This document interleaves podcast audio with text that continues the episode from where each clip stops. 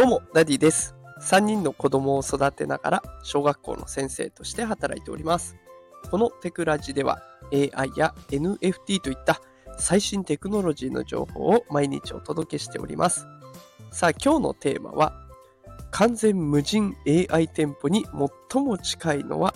庶民的な飲食店〇〇〇というテーマでお送りしていきます。今日はね、AI 店舗に近いお店をテーマに放送していこうと思います。まあこれタイトルでね、〇〇〇っていう風に書いているので、分かった方も多いか多いかと思いますが、答えはスシローです。スシロー。あの回転寿司で有名なところですね。で、私、先日も久しぶりにスシローに行ったんですよ。1年以上行ってなかったと思うんですけど、久しぶりに行ったらとんでもない進歩をしていました。もうそのうちね、無人で人いなくても営業できてしまうんじゃないかと感じたので、えそんな最近のスシローの実態と合わせて AI 化への展望を紹介していきたいと思います。さあ、それでは行きましょう。スシローすごいことになってます。えーあれもこれも機械化してるよっていうお話からね、行きたいと思います。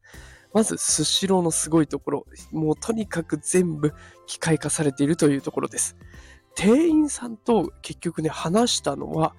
会計のやり方がわからなくてそれを聞いたぐらいです。これどうやって会計したらいいんですか？っていう、それだけでした。で、これどういうことかっていうと、受付の段階からすべて機械による処理が行われていきます。受付は事前にアプリで予約をして、で、店頭でね、チェックインボタンっていうのがあるので、それを押すだけです。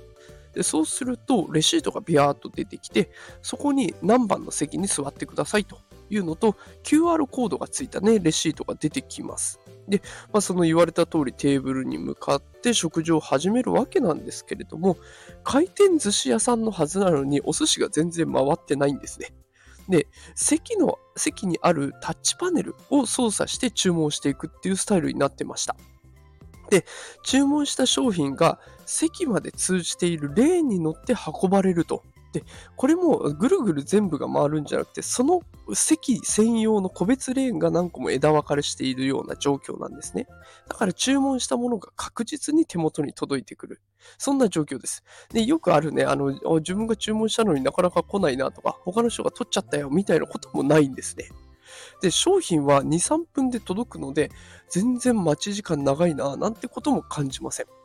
そうなると、ここまでね、店員さんと会話したことゼロなんですよ。一回も喋らずに食事が終わるんです。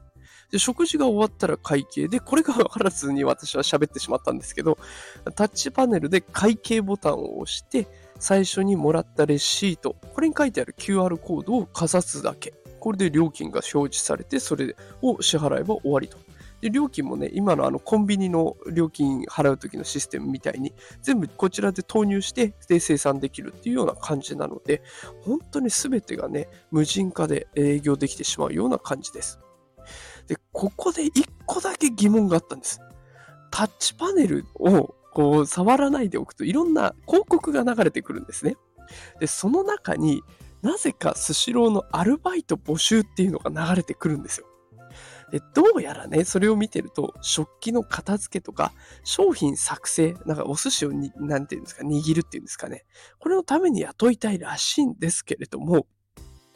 もうよくよく考えると最近って食事を運んでくれる AI マシン登場してますよね。なんかロボットの形でグイーンと動いてくれるやつ。私はバーミヤンとかね、焼肉キングでよく見るんですけれども、そういった技術を使えば食器を下げることも、ま、いずれ可能になりそう。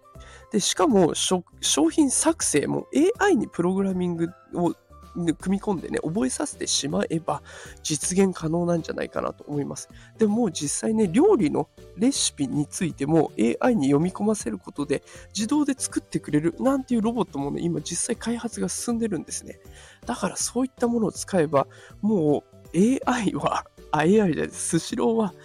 AI 化されて無人店舗になるんじゃないかなと思っています。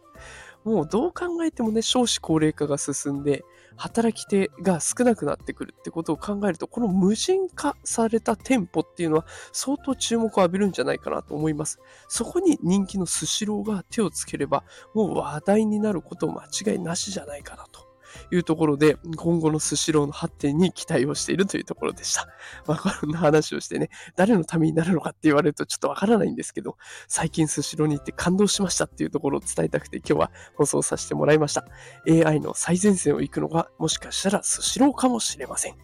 さあ、ということで今日も最後まで聞いてくださりありがとうございました。え毎日朝6時から放送しております。アーカイブも残してありますので、よければまた聞きに来てください。さあ、それでは今日も最後までおお付き合いくださりありがとうございます。働くパパ、ママを応援するダディがお送りしました。また明日も会えることを楽しみにしています。それではまた明日。さよなら。